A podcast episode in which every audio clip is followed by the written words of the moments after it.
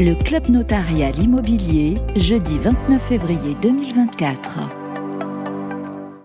Bonjour à tous, ravi de vous retrouver pour ce tout nouveau Club Notarial Immobilier, le premier de 2024. Vous le savez, on se réunit chaque trimestre. Aujourd'hui, nous allons nous intéresser à la rénovation énergétique des bâtiments résidentiels et tertiaire. Alors, euh, quelle est l'actualité? Quelles sont les différentes étapes en 2024 Voilà pour le, sujet euh, euh, de ce club notarial immobilier dans lequel nous recevons notre invité Philippe Pelletier. Bonjour. Bonjour Bérénice. Alors on va en, en, discuter dans quelques instants. En plateau également, Dominique Devriente. Bonjour. Bonjour Bérénice. Vous êtes donc le vice-président de la Chambre des notaires de Paris. Euh, on va commencer avec vous dans quelques instants. Élodie Frémont est également avec nous, comme à chaque club notarial immobilier. Bonjour, mère. Bonjour. Vous êtes présidente de la Commission des statistiques euh, immobilières et également notaire euh, à Paris. Vous allez nous faire un récapitulatif du marché hein, immobilier en Ile-de-France, marché ancien, je précise, pour l'année 2023, quatrième trimestre, et puis on va voir aussi peut-être les perspectives pour 2024.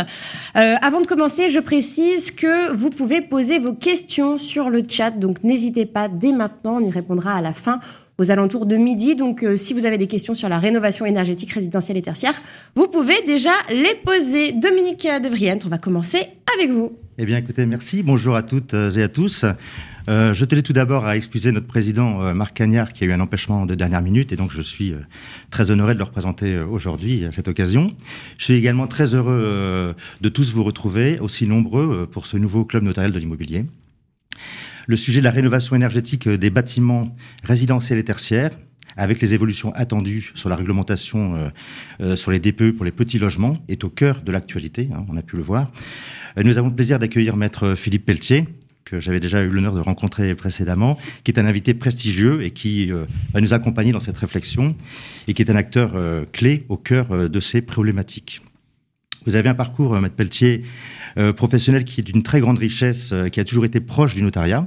Vous avez été notamment le directeur du Cridon et vous avez participé à son développement, fut un temps. Vous êtes également un, homme de cœur qui est investi sur les questions de la précarité, on va le voir.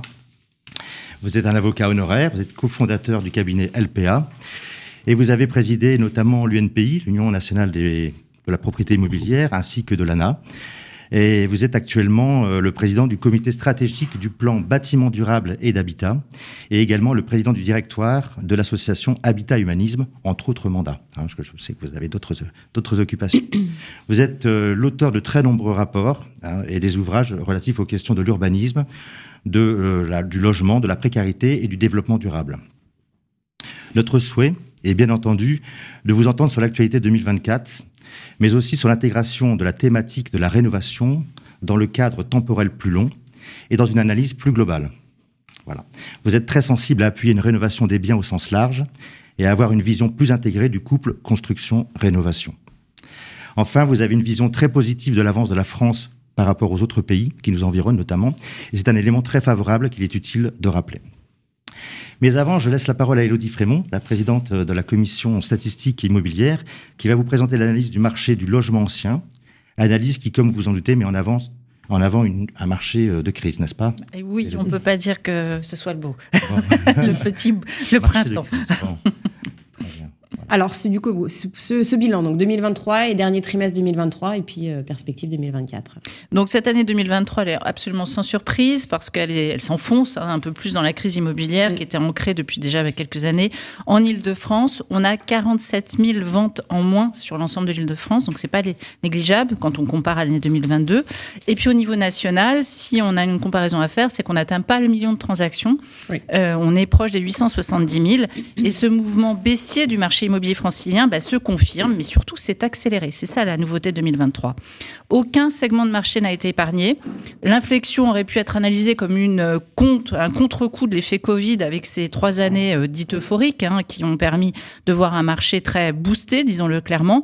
Or non, on ne peut pas se rassurer en se disant ça parce que quand on compare les mouvements à la moyenne des dix dernières années, eh bien on est en baisse de volume de transactions de 14%. Donc c'est quelque chose qui s'ancre. Et d'ailleurs, en Ile-de-France, il y a moins de propriétaires qu'autre part en France.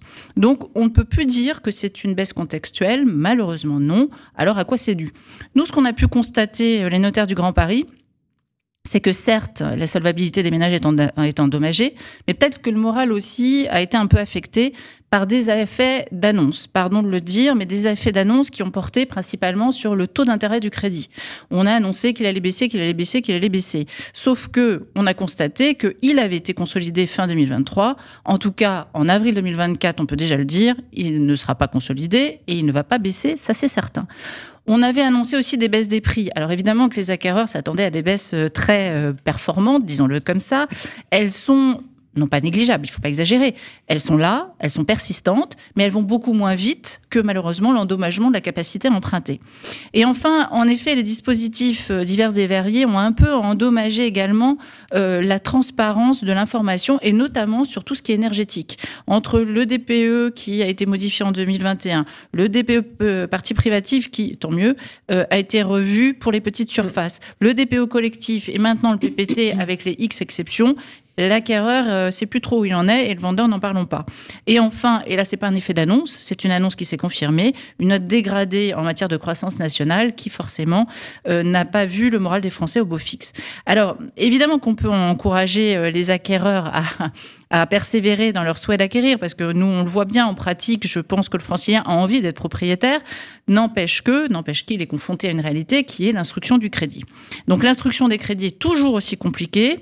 On a notamment un élément nouveau qui, alors les trimestres précédents, vous avez dit, ah bah, les garanties se multiplient, les délais d'instruction se rallongent, et là, on a un effet supplémentaire, le montant des apports devient de plus en plus conséquent.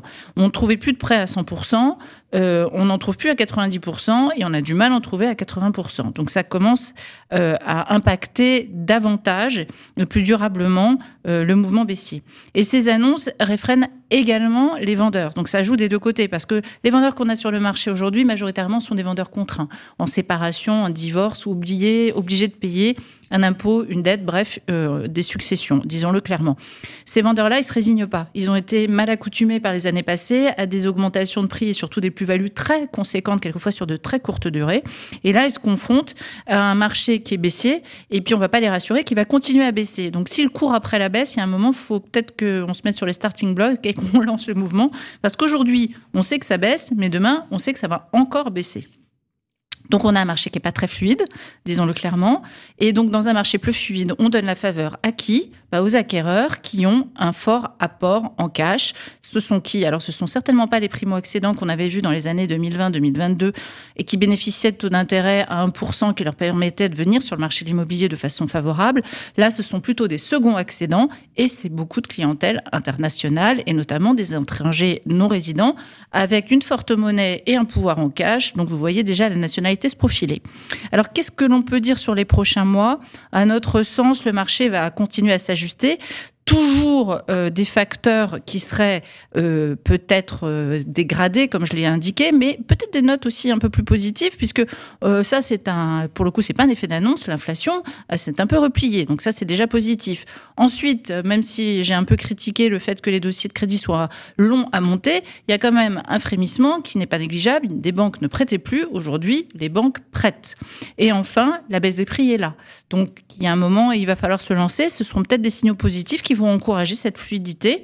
Mais il y a une chose qui est certaine, sur un marché quel qu'il soit, et l'immobilier ne faisant pas exception, il n'y a pas que acquéreurs et vendeurs comme acteurs, il y en a d'autres, mais les acquéreurs et les vendeurs aujourd'hui, il faut qu'ils aient une prise de conscience qu'il y a un changement de fonctionnement dans ce marché, et donc il faut que les acquéreurs s'adaptent à leur pouvoir d'achat et donc à la réduction de leur capacité d'emprunt, et côté vendeur, il faut qu'ils se résignent à baisser leur prix, ou en tout cas ne pas attendre qu'elles soient encore plus impactantes.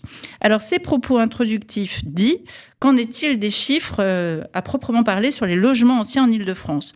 C'est à peine 140 000 ventes de logements anciens qui ont été recensées sur 2023 Autrement dit, moins 25% euh, comparativement à 2022, comme vous le voyez, et moins 14%, et c'est ça qui nous embête plus, sur, euh, en comparaison avec la moyenne des dix dernières années. Donc on a un bas niveau historique. C'est un marché qui se contracte, hein, alors on, parle de blocage.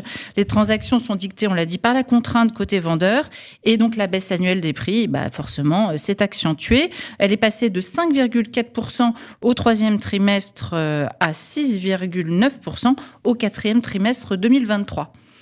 Donc cette chute des volumes, elle a évidemment comme conséquence euh, de impacter les prix et elle a évidemment, elle est évidemment la conséquence d'un financement encore une fois plus compliqué à obtenir avec des hausses de taux d'intérêt annoncées qui, euh, qui sont euh, arrivées et qui se maintiennent contrairement à ce qu'on espérait. Autrement dit, la baisse du taux n'est pas encore arrivée et même si elle arrivait, elle ne serait certainement pas suffisante. Qu'en est-il des chiffres trimestre après trimestre? Alors vous le voyez, l'activité a reculé au premier trimestre de 17%, au deuxième trimestre de 25%, au troisième trimestre de 30%, et nous voilà au quatrième trimestre avec un repli de 28% en comparaison au quatrième trimestre 2022. Donc c'est pas un simple rattrapage, encore une fois, l'effet euh, post-Covid, c'est vraiment une crise qui s'installe trimestre après trimestre, et pardon de le dire année après année, puisqu'on est là, deuxième année de baisse.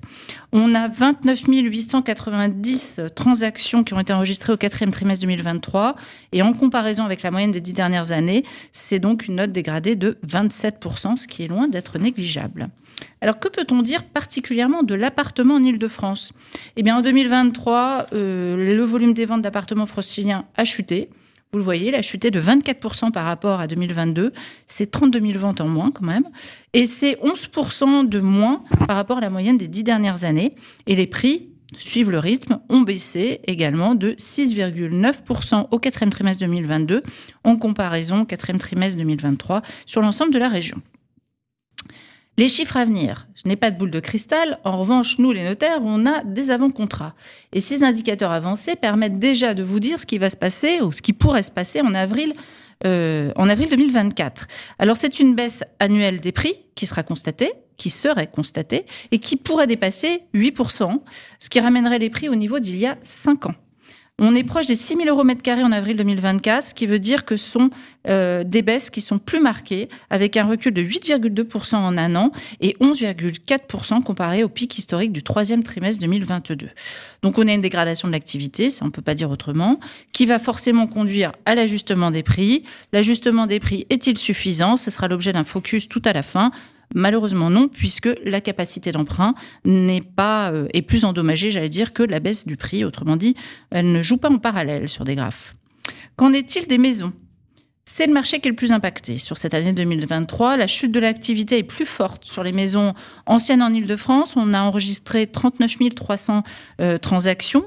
L'activité est tombée au plus bas de ces dix dernières années. Les volumes de vente, bah, vous le voyez de façon euh, assez homogène, ont reculé de 28% comparé à 2022 et de 23% par rapport à la moyenne des dix dernières années. Par contre, si on compare juste le quatrième trimestre 2023 à celui de 2022, là c'est une baisse de 28% des transactions sur un an, mais c'est une baisse de 34% euh, du volume de transactions par rapport à la moyenne des dix dernières années. Donc c'est le marché qui connaît le plus fort repli en matière de volume. C'est un repli qu'on avait déjà annoncé au quatrième trimestre 2022 avec un moins 16% enregistré de trimestre à trimestre. Alors la tension s'en ressent évidemment sur les prix de ces maisons, qui baissent également, mais au même rythme hein, que les appartements, moins 6,8% enregistrés en un an au quatrième trimestre 2023. Pourquoi plus les maisons que les appartements? On peut penser que l'impact de la loi résilience a son effet. Euh, d'abord parce que bah, le vendeur est contraint de financer plus de rapports qu'en appartement. Le diagnostic de performance énergétique, certes, mais si on est doté FG, il va falloir payer aussi un audit énergétique il va falloir aussi deviser les travaux d'amélioration de cette consommation énergétique ou de cette émission de gaz à effet de serre. Autrement dit, on va aider l'acquéreur à négocier le prix en fonction des travaux à réaliser. Et puis côté acquéreur, il y avait un impact qu'on n'avait peut-être pas provisionné. C'est quand on a une maison, on a peut-être un peu plus d'entretien. En tout cas, il y a moins de mutualisation des coûts parallèles. Et puis, on a deux véhicules, de l'essence, un peu plus de chauffage et la note d'électricité qui augmente. Est-ce que ça va persévérer en avril prochain? Eh bien, la baisse annuelle des prix des maisons euh, anciennes euh, franciliennes devrait encore s'accentuer pour approcher les 8% en avril. On a eu donc deux années de baisse de prix qui vont effacer ces deux années de hausse. Et les indicateurs avancés, grâce aux avant-contrats, euh, ramèneraient ce prix à 330 100 euros en avril, proche du niveau enregistré à l'été 2020. Donc, les prix seraient en recul de 11,9%. Euh, comparativement au pic historique euh, du troisième trimestre 2022. C'est donc une baisse homogène à celle des appartements, 11,4%, et sur un an, cette baisse serait de 7,8%. Alors, proprement parlé, le marché euh, parisien et euh, Petite Couronne, lui, infléchit-il davantage ou pas du mouvement général de tout l'ensemble euh, de la région Île-de-France? Il ne fait pas exception, il suit le rythme peut-être pas au même, mais il suit le rythme de façon assez homogène. On peut constater en effet de très fortes baisses de volume, hein, toujours à des moins 20 et quelques. Là, on est à moins 22% sur l'ensemble de l'année 2023, comparé à 2022. Ces volumes de vente à Paris ont résisté un tout petit peu mieux qu'ailleurs, hein, moins 28%, rappelons-le, pour l'ensemble de l'île de France, et surtout euh, par rapport à la moyenne des dix dernières années, puisque là, on enregistre une baisse de 6% comparativement à du 14%. Concernant les prix, bah, comme vous le savez, sans surprise, on avait déjà enregistré des prix euh, à la baisse. Le recul annuel est désormais de 7%. on a un prix au mètre carré qui n'est plus de 10 000 euros depuis déjà au moins novembre 2023. Il s'affiche à 9 770 euros au quatrième trimestre 2023. Et évidemment, le marché est fortement baissier sur les volumes et sur les prix. Alors, l'évolution future, qu'en sera-t-il en avril prochain? D'après nos avant-contrats, les prix des appartements de Paris devraient passer euh, en dessous du seuil des 9 500 euros le mètre carré, euh, environ 9 400 euros le mètre carré, soit des prix ramenés au niveau de 5 années avant, c'est-à-dire 2018. On aurait une baisse annuelle qui atteindrait les 8% en avril. Donc la tendance baissière se confirme. Euh, et malheureusement, attendre une légère baisse des taux ne suffira pas à la compenser. Les prix mètres carrés par arrondissement. Alors, vous voyez un croissant qui se profile sur l'Est parisien. Ce fut les arrondissements, euh, entre guillemets, les moins chers qui enregistrent les plus fortes moins-values. Euh, curieusement, on aurait pu croire que c'était ceux qui avaient le plus vite pris de la plus-value qui allaient plus vite baisser. Ben, pas du tout. C'est pas le cas, en tout cas. C'est pas ce qui ressort de la cartographie. L'arrondissement le plus cher demeure le 6e arrondissement. On a pu, vous avez vu de légende, à plus de 14 000 euros le mètre carré. Euh, et le 19e demeure le plus abordable avec le seuil dépassé en moins de 8 000 euros le mètre carré.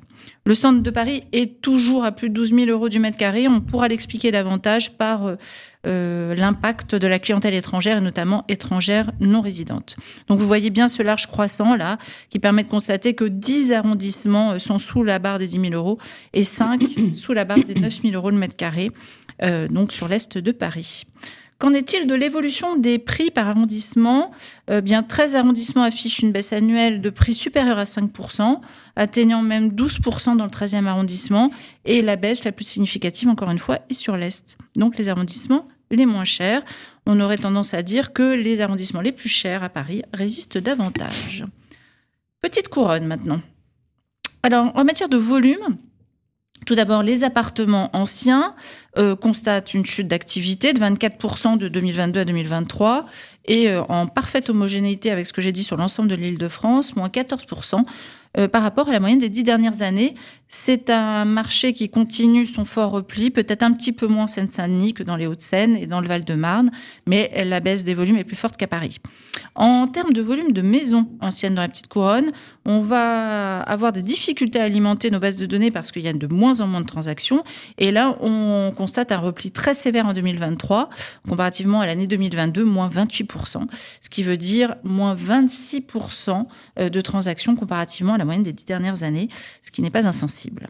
L'évolution des prix par appartement maintenant. Alors, bah, comme annoncé, la baisse des prix bah, s'est accélérée. Hein. elle suit euh, euh, la progression ou l'inflexion euh, plutôt du volume qui est en baisse. Les prix des appartements ont baissé d'environ 7,5% au quatrième trimestre 2023 en comparaison de 2022, de toute façon tout à fait homogène. Et la baisse annuelle devrait approcher les 9% au mois d'avril 2024. Et les prix des maisons? Eh bien, la baisse annuelle des prix va à nouveau approcher les 6%, baisse un petit peu moins forte que pour les appartements. Et si on se profile sur avril 2024, elle devrait s'accélérer pour atteindre les 8% de baisse annuelle. Alors en grande couronne, en parfaite homogénéité avec l'ensemble de l'île de France, petite couronne avec quelques petites euh, atténuations et Paris.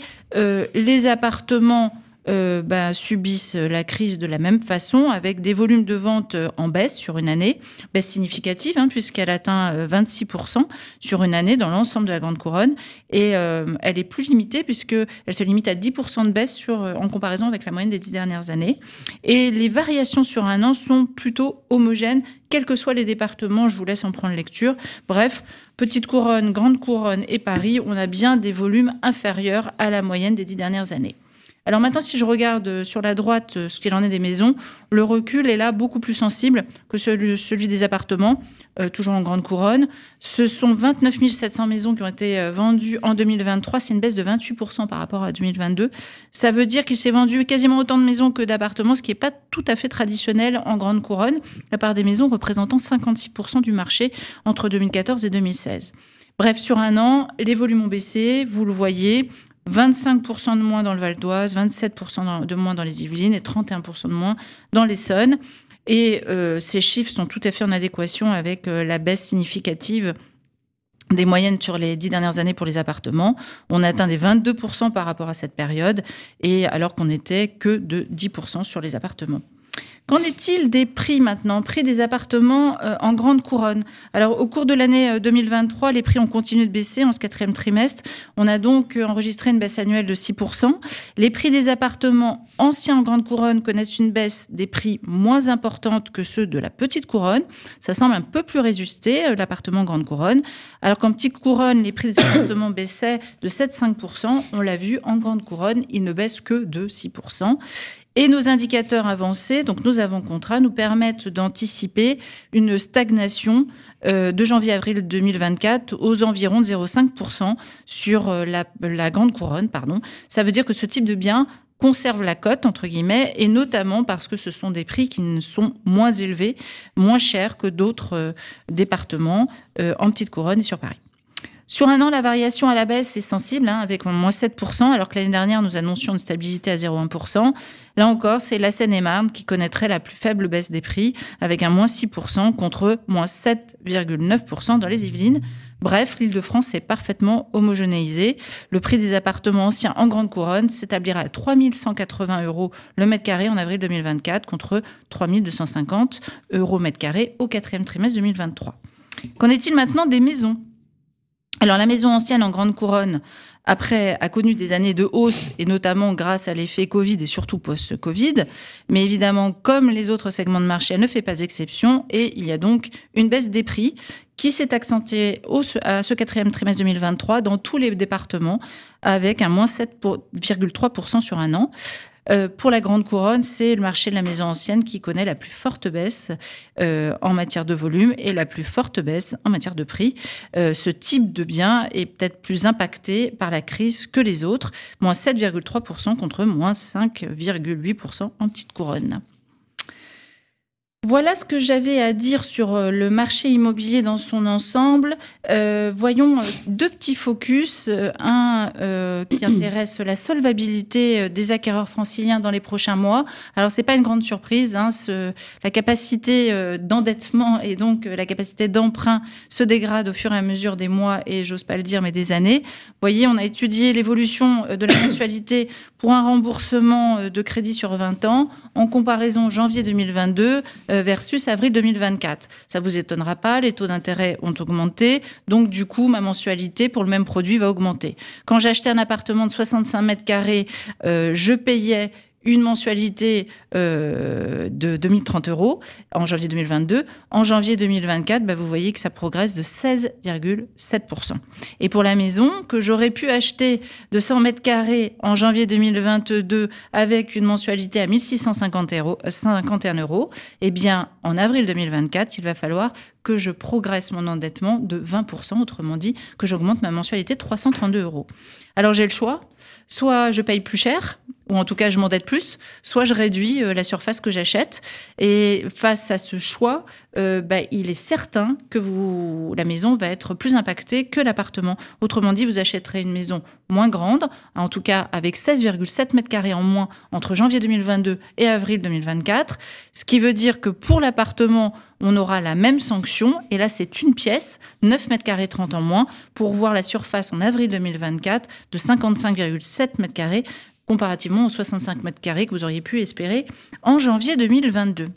Je l'ai dit brièvement tout à l'heure, euh, mais je me permets de le rappeler, on a euh, un fort impact euh, de la clientèle étrangère et notamment de la non-résidente, particulièrement en Ile-de-France et encore plus particulièrement sur Paris. On s'est permis, par un ton un peu humoristique, de vous faire de petits podiums versus JO. on rappelle des JO. on voit que cette proportion de clientèle étrangère, résidente ou pas d'ailleurs, est en augmentation.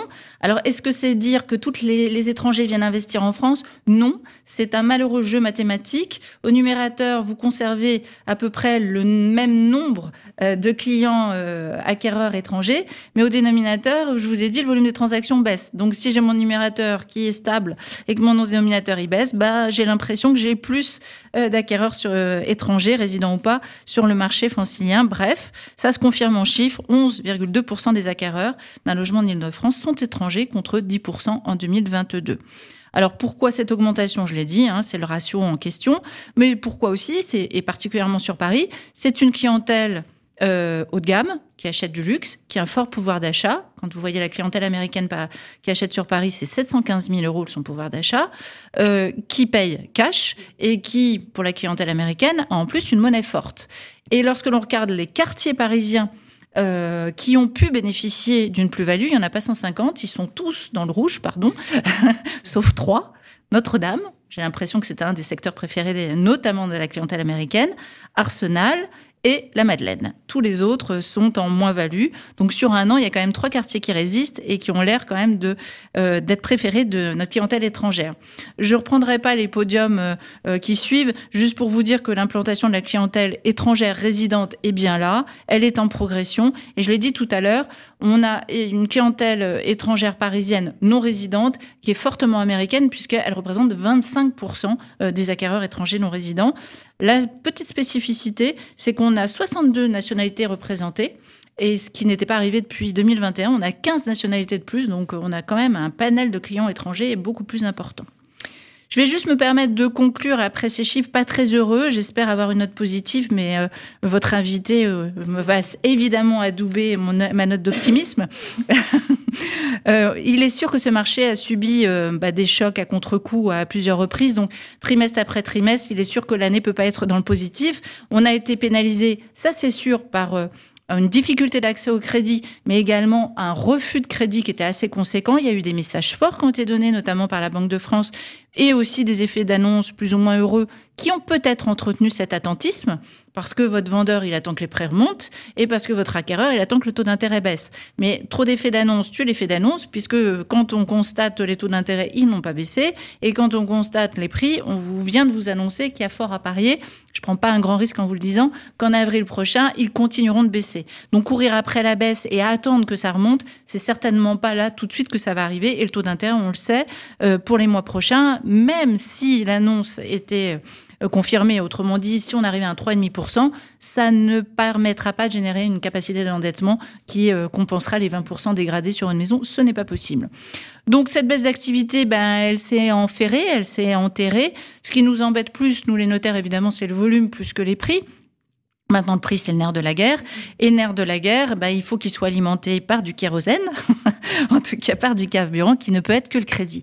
Donc, face à ces difficultés, il faut trouver un autre moyen de fonctionner. Il faut que acquéreurs et vendeurs prennent euh, conscience qu'il y a un changement de fonctionnement de ce marché tous les acteurs ont été, votre invité le dira mieux que moi, autour de la table. Des propositions ont été faites, les notaires du Grand Paris également. Pour l'instant, euh, le gouvernement, en tout cas, n'y a pas répondu à son ensemble. Ces propositions, d'ailleurs, figurent sur le site de la Chambre des notaires des Grands Paris, donc paris.notaire.fr. Face à une hausse très rapide des taux d'intérêt, on a forcément une difficulté à financer cette nouvelle acquisition. Et face à un attentisme du vendeur qui court après la baisse, on a forcément un blocage du marché. Donc il faut que ces deux interlocuteurs principaux arrêtent d'attendre et agissent. Merci beaucoup, Elodie Frémont. Et c'est vrai que les notaires euh, du Grand Paris ont été forts en proposition euh, euh, pour le gouvernement. On va parler maintenant de rénovation énergétique. Là, je reprends vos mots. Est-ce qu'il y a eu aussi un, effet d'annonce trop important? C'est ce que nous allons voir avec, avec notre invité. Donc, rénovation énergétique des bâtiments résidentiels et tertiaires. Où en est-on? Où va-t-on en 2024 Quelles sont les différentes étapes? Réponse avec notre grand témoin, Philippe Pelletier. Bonjour.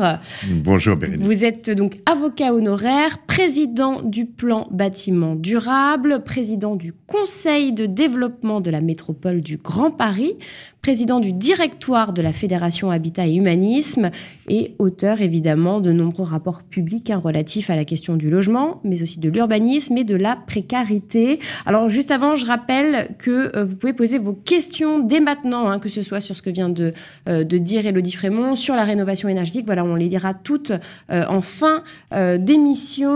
On va commencer tout de suite. Alors, rénovation énergétique, les bâtiments donc résidentiels, tertiaires. Elodie Frémont on a un petit peu parlé. Où en est-on en ce début 2024 ben, On va d'abord donner une tonalité. Euh, je ne vais pas euh, décrire un, long fleuve tranquille, mais probablement dans le paysage que Elodie a dressé, un petit coin de ciel bleu dans lequel on a des vents assez réguliers et portants depuis longtemps, et euh, cette météo, le ciel dégagé et euh, des vents portants, elle est plutôt bien comprise par la société qui habite le territoire.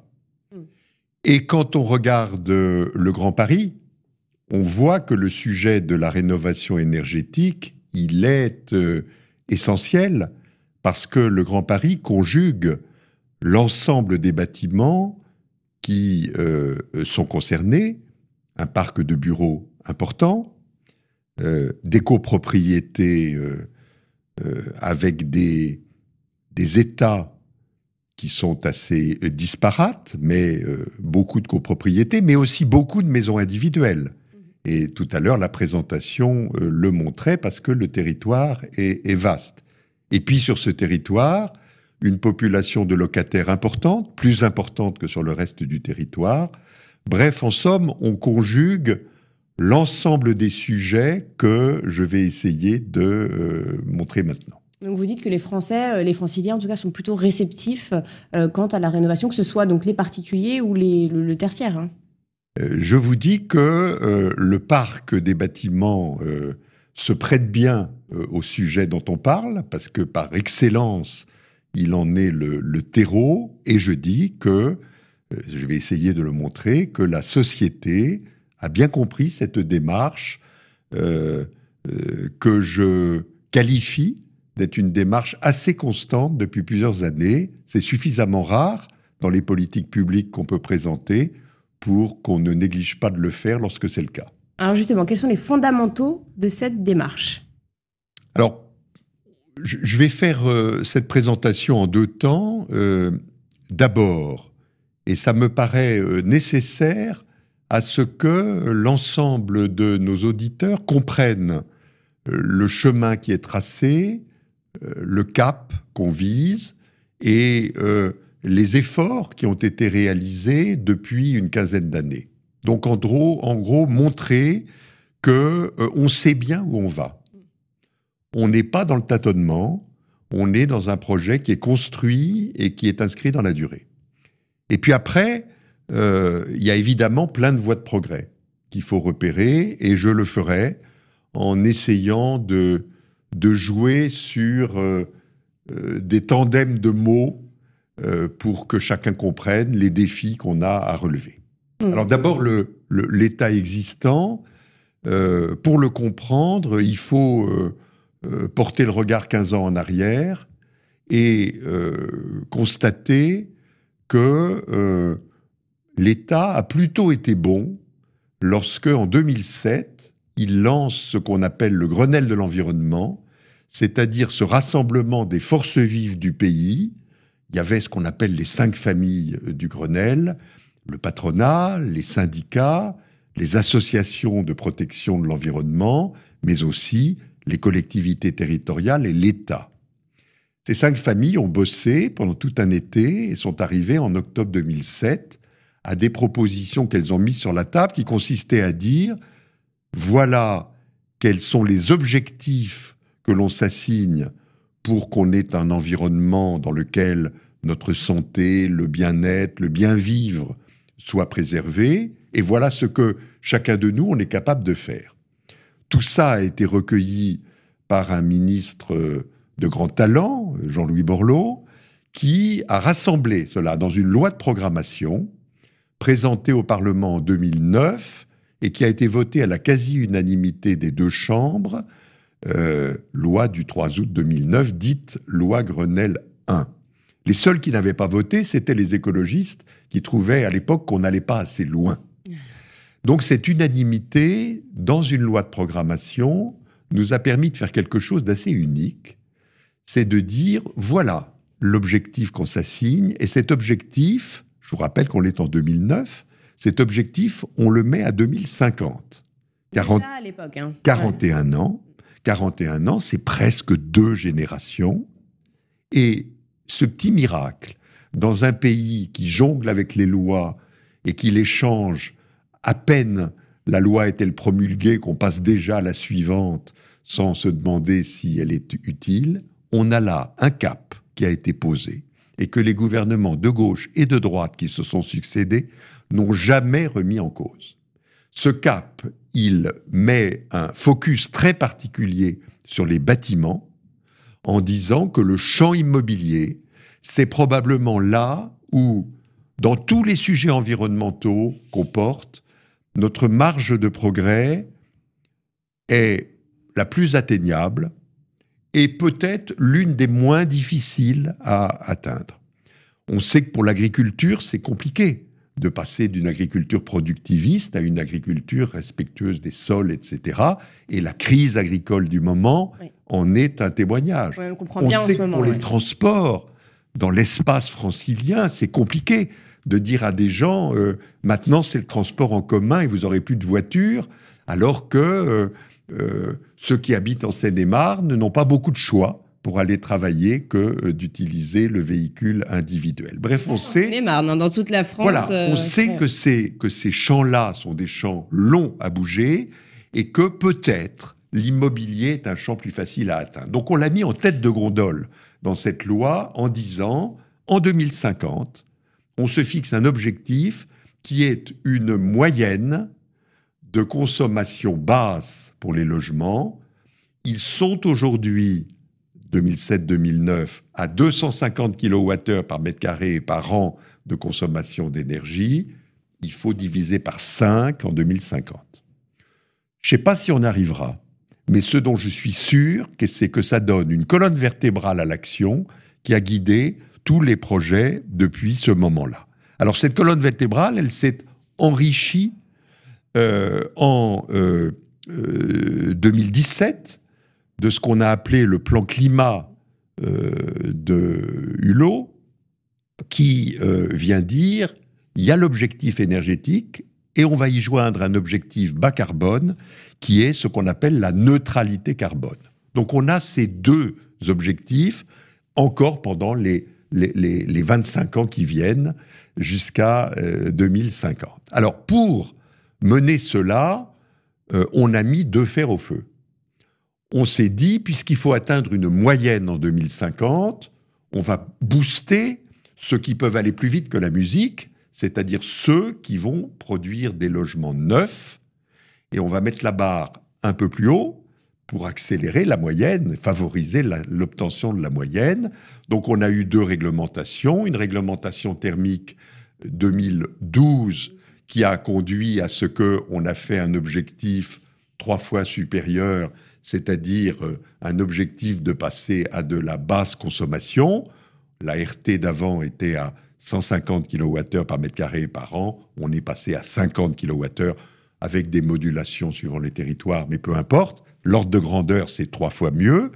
Et puis, on en a remis une couche dans la réglementation environnementale 2020 en euh, consacrant la pratique post-RT 2012, qui était mieux que celle qui était énoncée, puisque c'était moins 20% par rapport à ce chiffre, donc on l'a sacralisé et on y a apporté un objectif majeur qui est l'objectif bas carbone par étapes, progressivement. On a inventé dans la réglementation des paliers triennaux euh, qui permettent de progresser et euh, euh, on a dit aux, constructeurs et aux promoteurs, vous devez ainsi mesurer le poids carbone des bâtiments que vous construisez et le faire sur une durée de 50 années dans la phase construction, la phase exploitation et la phase déconstruction.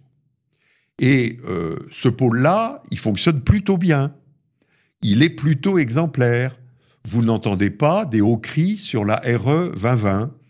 Personne ne dit qu'elle renchérit euh, les coûts euh, de construction. Un petit peu quand même, les promoteurs l'ont dit là récemment, Pascal Boulanger l'a un petit peu dit. Ils l'avaient crié au moment de la RT 2012 et ils ont confessé que ça ne s'était pas produit. Au moment de la euh, RE, j'ai parcouru les mêmes Sénac pour présenter la, loi, personne n'a mis cela en, en, avant. Alors ce sujet-là, il est minime. Le sujet est que cette construction d'un bâtiment bien inscrit dans son environnement, et le sujet qui était attendu par tous et, qui est euh, très réclamé par la société, qui a une conception bas carbone qui va plus vite que euh, la musique euh, jouée par les élites du pays. on observe cela dans tous les déplacements qu'on peut faire. Mais ce qu'il faut retenir, c'est que la construction, c'est que pas grand-chose dans le traitement du sujet pour atteindre cette moyenne, puisque le rythme de renouvellement des 30 millions de logements à usage de résidence principale, il est de l'ordre de 1% par an, et que 99% euh, du sujet, il est ailleurs. Et il est dans la rénovation. D'où l'idée qu'il a fallu en même temps, c'est le deuxième fer au feu, s'attaquer à la rénovation. Et euh, ça n'allait pas de soi, parce que l'idée de rénover était une idée qui culturellement n'était pas la nôtre. Euh, regardez euh, ce qui se passe quand on achète un appartement ancien. Euh, on est quelquefois très audacieux quand on a changé le papier peint et refait la cuisine. On va, on va généralement pas beaucoup plus loin que cela. et en somme, l'idée est regardez, lorsque on veut aller plus loin, souvent le réflexe était on démolit et on reconstruit. Eh bien, on explique à la société que la démolition-reconstruction, elle libère plein de carbone et que c'est pas la bonne solution, et que chaque fois qu'on peut, il va falloir s'attaquer à l'existant et le rénover. Donc culturellement, un saut à faire. Mm. C'est pas facile non plus pour euh, euh, euh, ce, client de ce ménage client des notaires du Grand Paris qui habite son pavillon et qui va devoir comprendre que pendant qu'ils occupent, il va falloir faire des travaux un peu rudes qui vont mettre en difficulté la qualité de l'occupation. Pas facile, mm. pas facile. Donc on est là sur un sujet culturel. Et pour euh, essayer de nous faire, euh, de susciter notre adhésion collective à ce chemin de rénovation, on a été par une voie massive d'explication, de communication et d'incitation. D'incitation.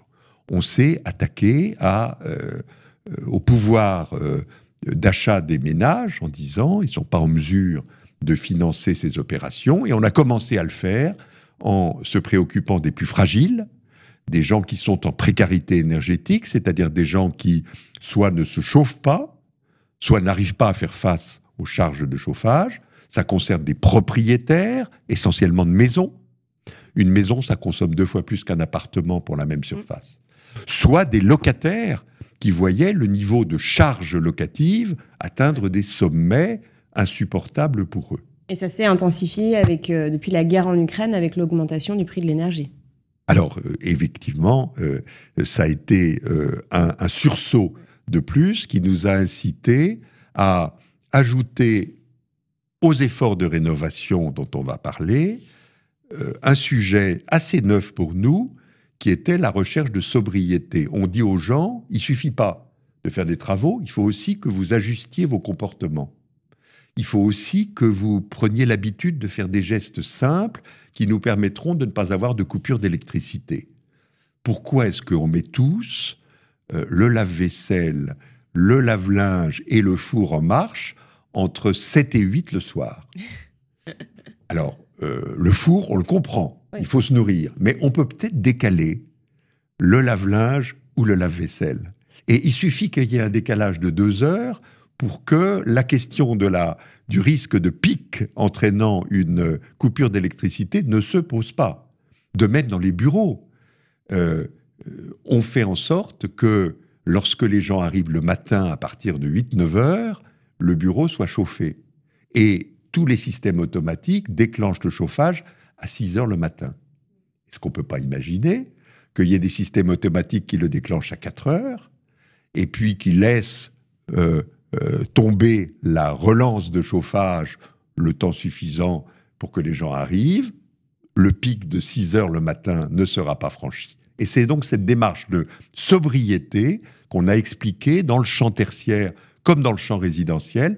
Et on est arrivé à ce petit miracle que l'hiver dernier, entre moins 10 et moins 12 de consommation d'énergie euh, ont été euh, engagés par euh, nous tous. Et autre petit miracle qui montre qu'on a une société intelligente, qui comprend, qui aussi subit parce que l'économie est là, cet hiver dans lequel nous sommes en train de, de sortir, c'est le même effort qui a été réalisé. On est entre moins 10 et moins 12 des premiers chiffres qu'on peut dégager, alors que la campagne qui avait été, qui avait précédé l'hiver d'avant, s'est un peu ralentie. Mmh. Voilà, ça veut dire qu'on est en train de jouxter à l'effort de rénovation un effort de sobriété inscrit lui aussi dans la durée, parce qu'il ne faut pas que ça retombe et il faut que ça dure jusqu'à 2050.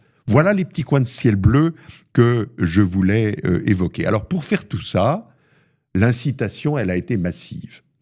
Alors vous allez peut-être me demander, est-ce qu'on n'est pas en train de euh, bouleverser cela en supprimant un milliard d'euros qui devait être investi dans ma prime rénov? C'est les annonces de, de Bruno Le Maire, hein, je Voilà.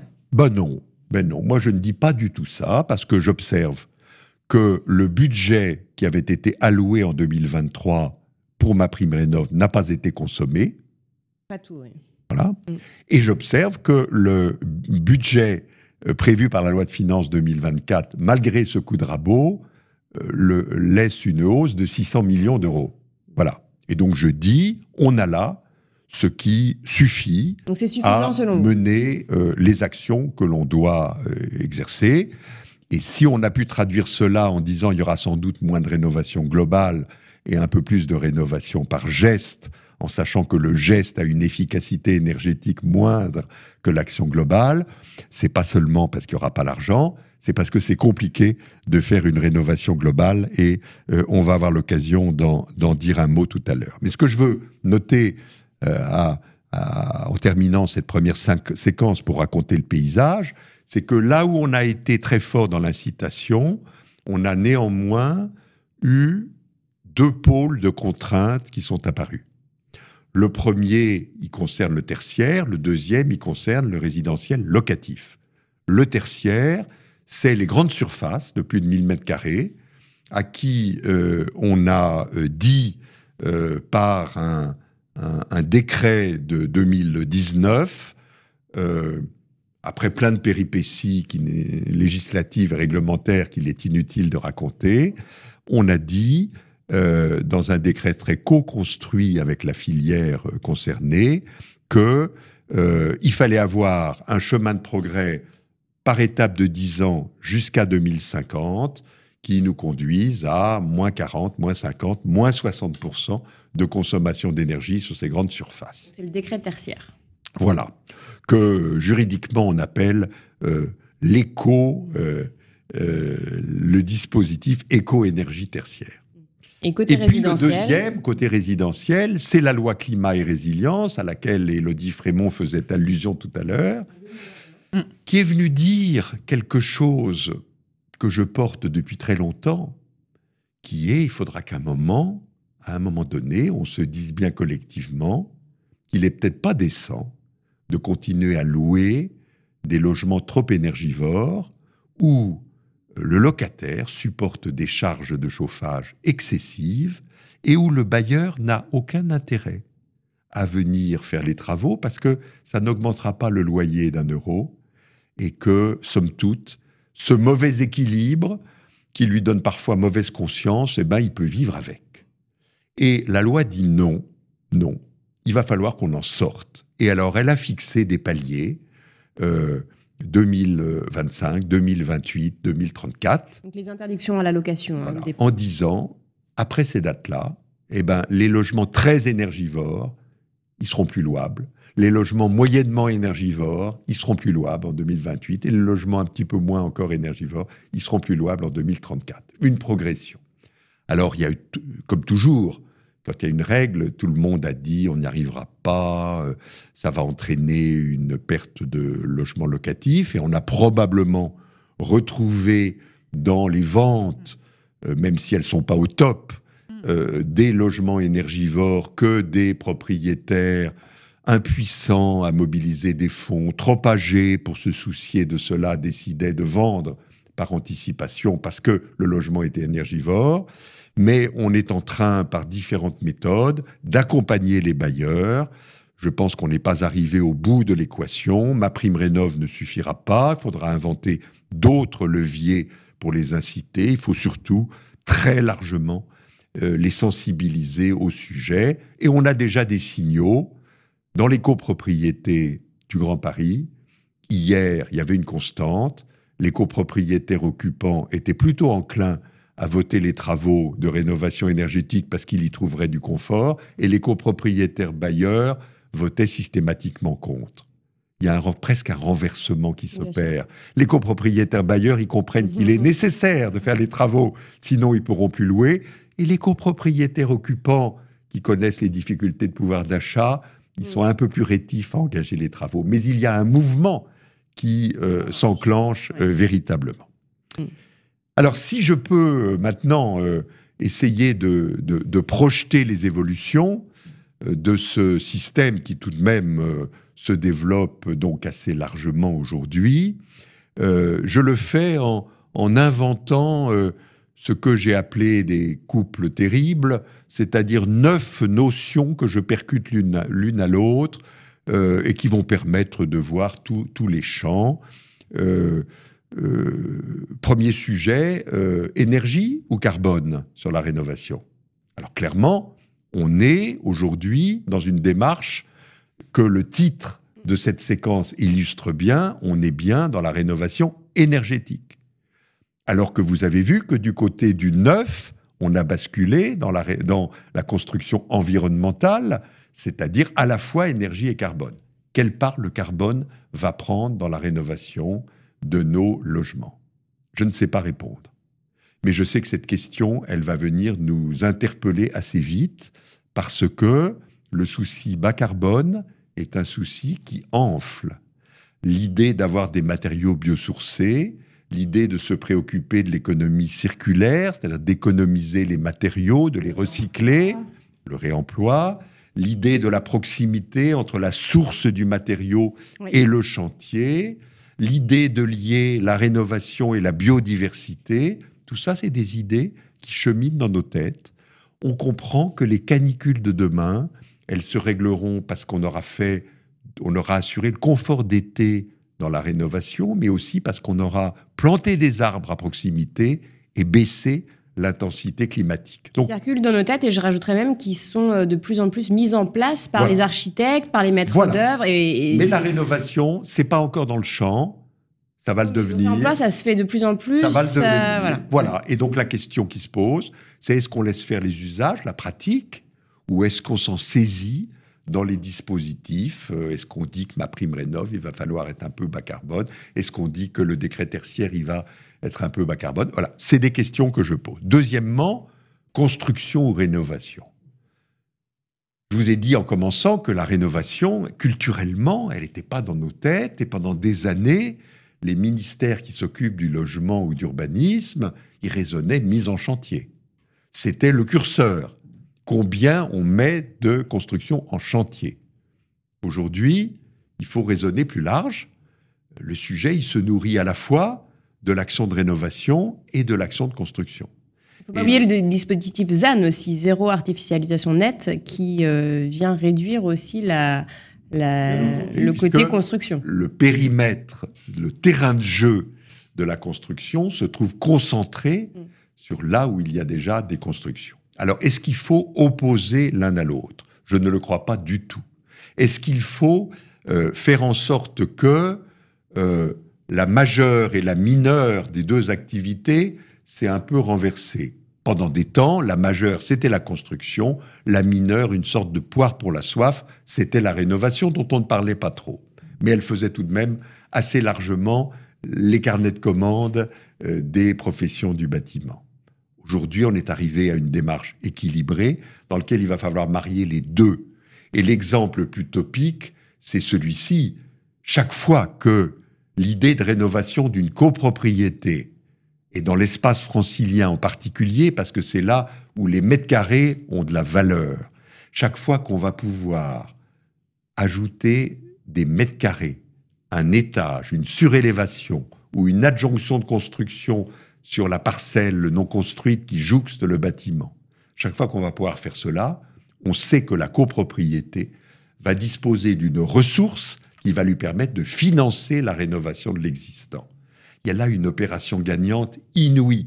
Et là, c'est bien le mariage de la construction et de la rénovation qui s'opère. Donc n'opposons pas ces notions, elles se complètent. Sobriété ou rénovation, j'en ai dit un mot tout à l'heure, les deux les deux. Pendant un temps, on n'a pas parlé de sobriété en pensant que les changements de comportement pouvaient donner des fruits qui priveraient les gens d'aller plus loin vers la rénovation. On sait aujourd'hui que ce n'est pas le cas, mm. au contraire que ça peut avoir un effet d'entraînement. Donc les deux démarches se nourrissent l'une de l'autre. Forcément, quand on rénove, il faut aussi qu'il y ait une sobriété, vous l'avez dit, un comportement. Bien entendu, euh, à quoi ça sert de fabriquer des logements vertueux équilibré, économe, si le comportement qu'on a dedans est un comportement déviant qui fait que tout le bénéfice euh, de, euh, euh, du local est nié par les comportements des occupants de ce local. Donc, allons-y. Rénovation par geste ou rénovation globale? Grand sujet dont on parle en permanence, qui est compliqué. On a une faveur pour la rénovation par geste, et souvent un geste, quelquefois deux. Euh, et c'est ça qui consomme le plus des financements de ma prime rénov. On sait que le succès, l'efficacité énergétique est inégale quand on met en œuvre ces gestes. C'est bien si on change un système de chauffage et qu'on passe d'un chauffage au fioul à une chaudière à condensation ou mieux encore à une pompe à chaleur. On sait que là, on a un effet vertueux puissant. Mais si on le fait tout seul, sans qu'on ait isolé les murs, sans qu'on ait isolé les combles, sans qu'on ait changé les menuiseries, on n'ira pas très loin. Et d'un autre côté, la rénovation globale, elle se heurte à sa, son coût, à sa, à sa complexité, elle est difficile à vivre pour habiter en même temps qu'on fait une rénovation globale, et puis elle suppose une offre de travaux qui est elle-même globale. Elle suppose qu'on est en face de soi, soit un maître d'œuvre qui prend en charge la complétude euh, des euh, opérations qui auront lieu par l'eau, soit un groupement euh, temporaire d'artisans pour répondre aux besoins. Et c'est compliqué à mettre en œuvre. Donc l'objectif, ça reste la rénovation globale, et moi je plaide pour un entre-deux qui est de multiplier ce qu'on appelle les bouquets de travaux.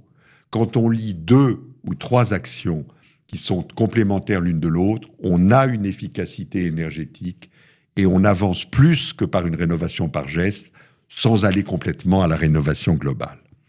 Rénovation ou adaptation du logement Et là, je suis en train de confronter à la transition énergétique une autre transition qui euh, préoccupe euh, en particulier l'État, mais j'allais dire le notariat, qui est celui de la transition démographique. Mm. Euh, nous, nous allons vivre, nous allons vivre des années terrifiantes, puisque entre 2035, dans 10 ans, et, 2045, euh, le nombre des personnes de 85 ans et plus qui sont aujourd'hui euh, de 1,5 million et vont être de 4 millions et à 5 millions. Ça veut dire que nous avons là des défis puissants où vont habiter ces populations âgées? Les mettre toutes dans des résidences collectives pour personnes non dépendantes ou dépendantes est une vue de l'esprit. Trop de personnes pour pas assez de résidences et hein. pas d'envie d'y Ah, aller. Donc la solution, elle va être la solution d'adapter le logement au vieillissement. Peut-être pas le logement que ces personnes occupent aujourd'hui, mais un logement de leur goût qui se rapproche de la centralité de la ville pour pouvoir avoir accès à la pharmacie, aux médecins, euh, au, au- au commerce euh, Avec Ma environnant. prime adapte est rentrée en vigueur euh, le 1er janvier dernier. cette idée intelligente, ma prime adapte, qui vient compléter ma prime rénove. Alors ma prime adapte, elle ne s'intéresse qu'aux gens âgés et modestes, Avec- Au faible revenu, oui. et modestes. Euh, ma prime rénove, elle couvre un, sang- un- un- un champ plus large, mais il y a là une complémentarité tout à fait intéressante. Et moi, je, je mise sur l'idée, et j'espère que les notaires, dans leur rôle de conseil de famille, vont porter cette idée d'expliquer aux gens qui viennent les consulter que oui, c'est une bonne idée d'adapter le logement à leur vieillissement, c'est une bonne idée de rester sur place, mais qu'il faut que dans le même temps, ils embarquent la performance énergétique, qu'ils profitent des travaux pour en même temps faire les travaux vertueux pour réduire les coûts de fonctionnement euh, du logement. Approche par le logement ou approche par l'espace urbain Et là, je, je pose un sujet qui est de dire on a jusqu'à présent raisonné au logement ou au bâtiment collectif.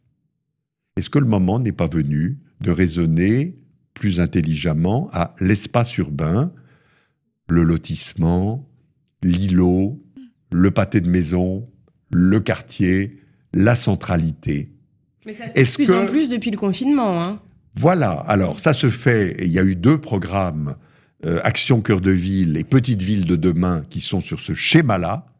On va créer une unité de lieu, une unité de temps, une unité d'action, comme on l'avait appris autrefois pour faire une bonne tragédie, c'est comme ça qu'on fait, et on va euh, réaliser euh, euh, une action efficace. Ça veut dire qu'on va arrêter de continuer à demander à chaque nageur de courir dans son couloir de nage, on va leur dire qu'il faut qu'ils courent ensemble, qu'ils regardent ce qui se passe dans l'autre couloir, et que dans le pâté de maison en question, eh ben, les bureaux, les logements individuels, la copropriété, la friche commerciale ou le bailleur social qui a là un HLM, ils vont tous s'y mettre pour, dans la même temporalité, transformer le quartier. Ça veut dire qu'il faut qu'on aille vers un chef d'orchestre qui s'appelle le maire ou le président de l'intercommunalité. Ça veut dire qu'il faut que les ressources soient euh, appliquées à cette action collective. Mais on a tous en mémoire, pour ceux qui s'intéressent à l'amélioration de l'habitat, on a tous en mémoire cette extraordinaire transformation du pays qu'on a réalisée dans les années 60-70, euh, à coup d'opérations programmées d'amélioration de l'habitat, des OPA, qui avaient cette unité de lieu, de temps, d'action, et qui ont permis de transformer des villes. C'est ça qu'il faut retrouver aujourd'hui. L'action collective, le renouveau urbain sera la clé de la rénovation euh, intelligente. Euh, Est-ce que on a le bon équilibre aujourd'hui entre l'incitation et l'obligation Moi, je plaide que oui. Je continue à dire que euh, ça ne sert à rien de lancer des obligations qu'on ne pourra pas mettre en œuvre. On voit déjà dans le champ tertiaire la complication qu'on a Oui. avec euh, l'application du décret aux grandes surfaces. Donc à des grands hein, opérateurs, il y a eu une, euh, un report de quelques mois pour saisir la, la plateforme qui recueille les données. Tout cela n'est pas grave, le chemin est bien engagé, mais stabilisons les choses, on en a besoin. Pas d'autres contraintes dans le parc tertiaire. Même chose sur le résidentiel. Je trouve qu'on a visé juste sur euh, euh, le euh, parc locatif. Il faut mener à bien, il faut accompagner, comme je l'ai dit, euh, les locataires et les bailleurs. Mm.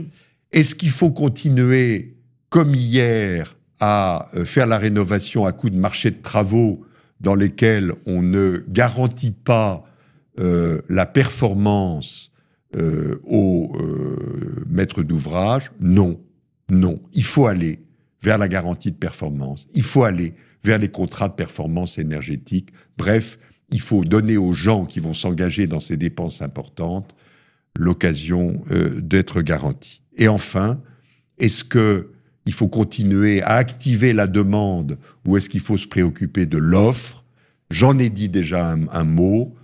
L'offre n'est pas encore disponible partout sur le territoire et n'a pas encore la performance requise partout sur le territoire. Donc on a un vrai sujet euh, d'emploi et de compétences qui pour le moment n'a pas été encore sérieusement traité.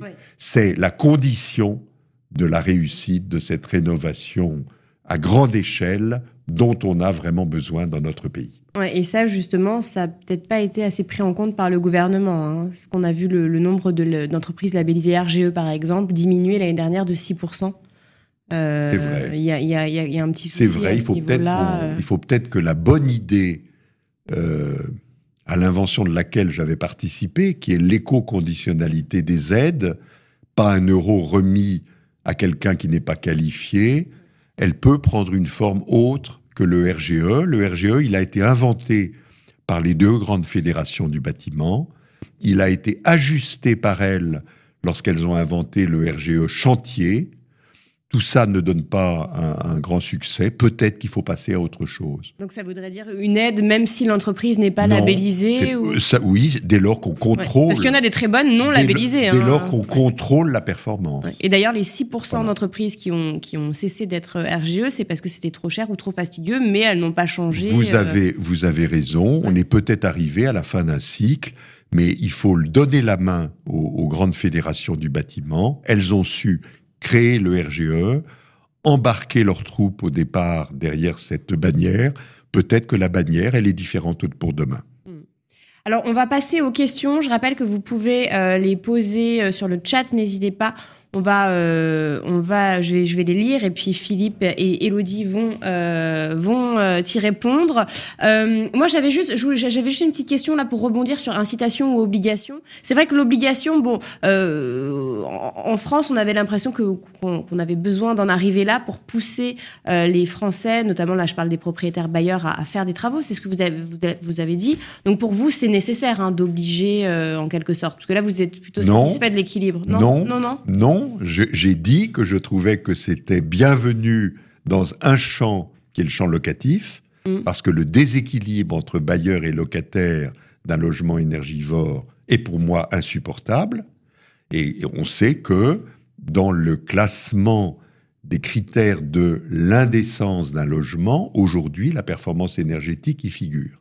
Mm. Donc on ne peut plus durablement continuer à louer des logements trop énergivores. Donc j'approuve la démarche. Euh, le calendrier est rythmé, mais euh, euh, dire. il est rythmé, mais je pense que si on trouve rapidement les accompagnements, peut-être qu'il faut accélérer pour le bailleur la capacité d'amortir le coût des travaux. Peut-être qu'il faut euh, ça fait... Donc des prêts euh, Non, ou l'amortissement.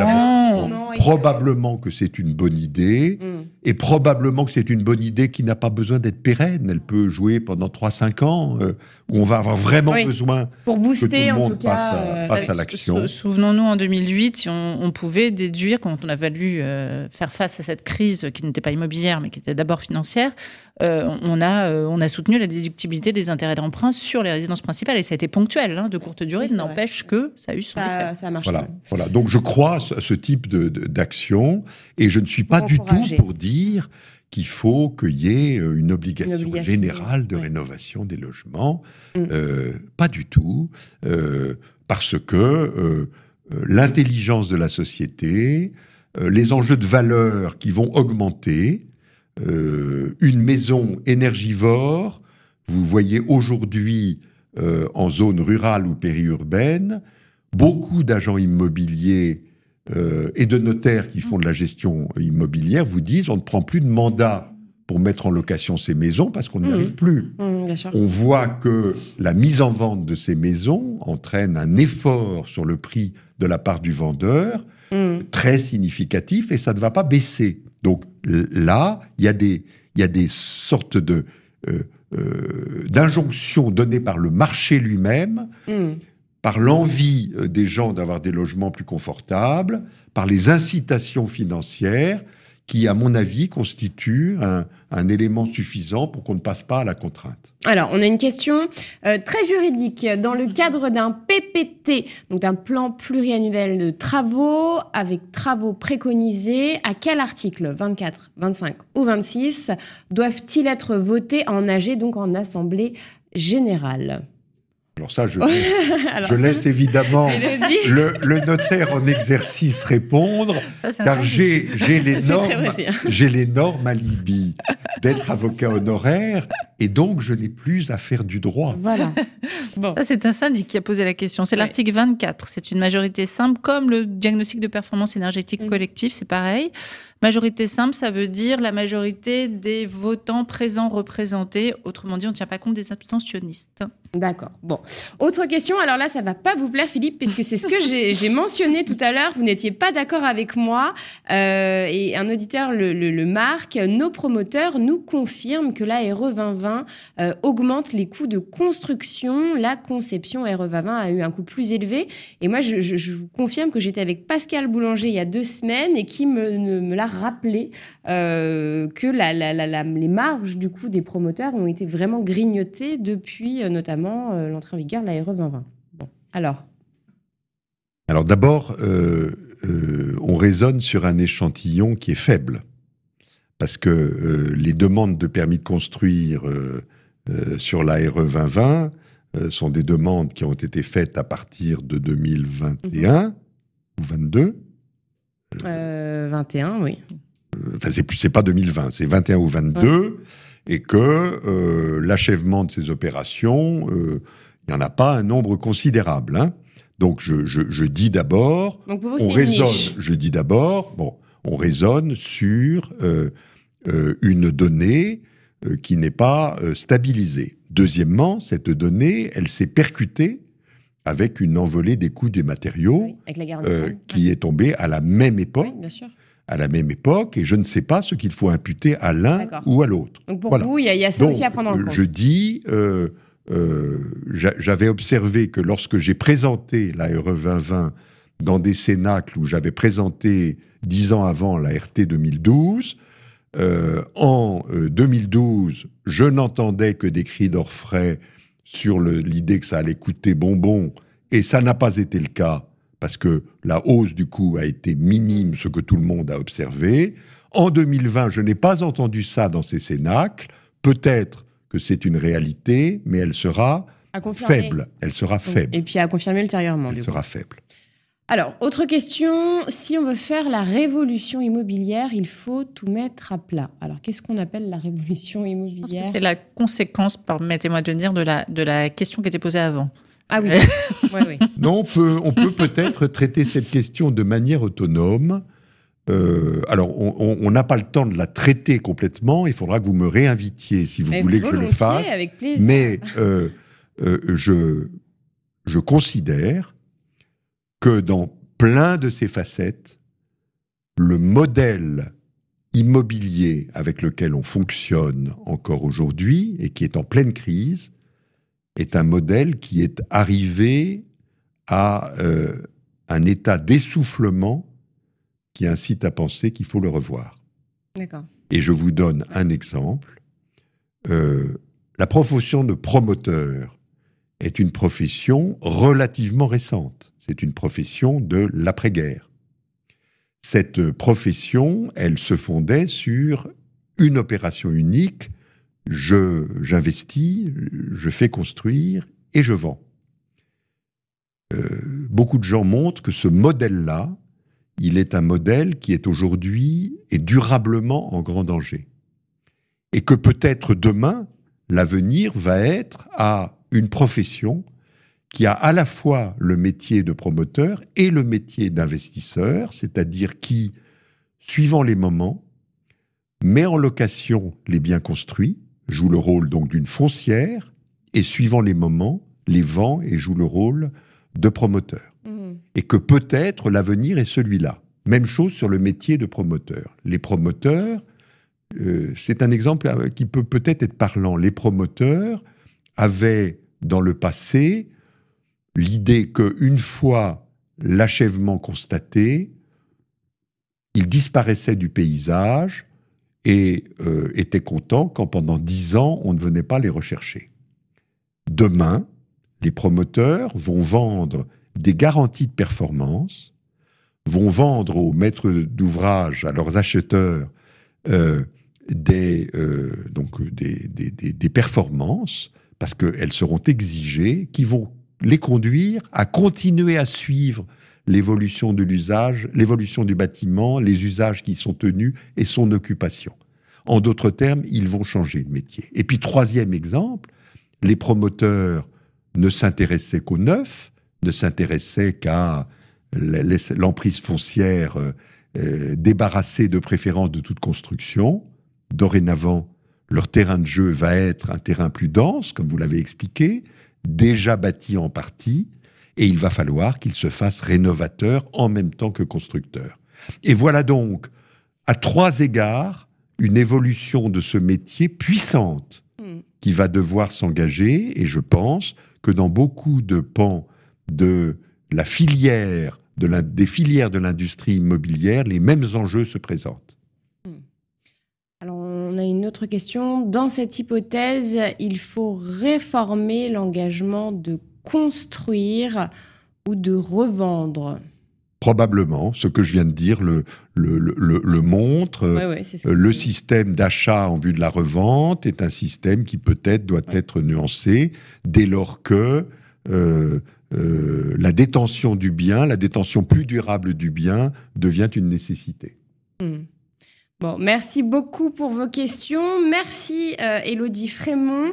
Euh, je rappelle que vous êtes la présidente de la commission euh, des statistiques immobilières et également notaire à Paris. Merci Philippe Pelletier infiniment. Vous nous avez éclairé sur la rénovation énergétique. Je rappelle que vous êtes avocat honoraire, président du plan bâtiment durable, président du conseil de développement de la métropole du Grand Paris, président du directoire de la Fédération Habitat et Humanisme et auteur de nombreux rapports publics. le replay de ce club notarial immobilier sera disponible dès demain sur la chaîne YouTube et sur le site de la Chambre des notaires du Grand Paris, euh, notaireduggrandparis.fr tout simplement. Et puis vous retrouverez également tous les chiffres hein, que vous nous avez donnés, euh, Elodie, euh, aujourd'hui. le prochain club notarial immobilier sera en mai, le mardi 28 mai plus exactement. Voilà, nous avons hâte de vous retrouver. À très vite. Le Club Notarial Immobilier, jeudi 29 février 2024.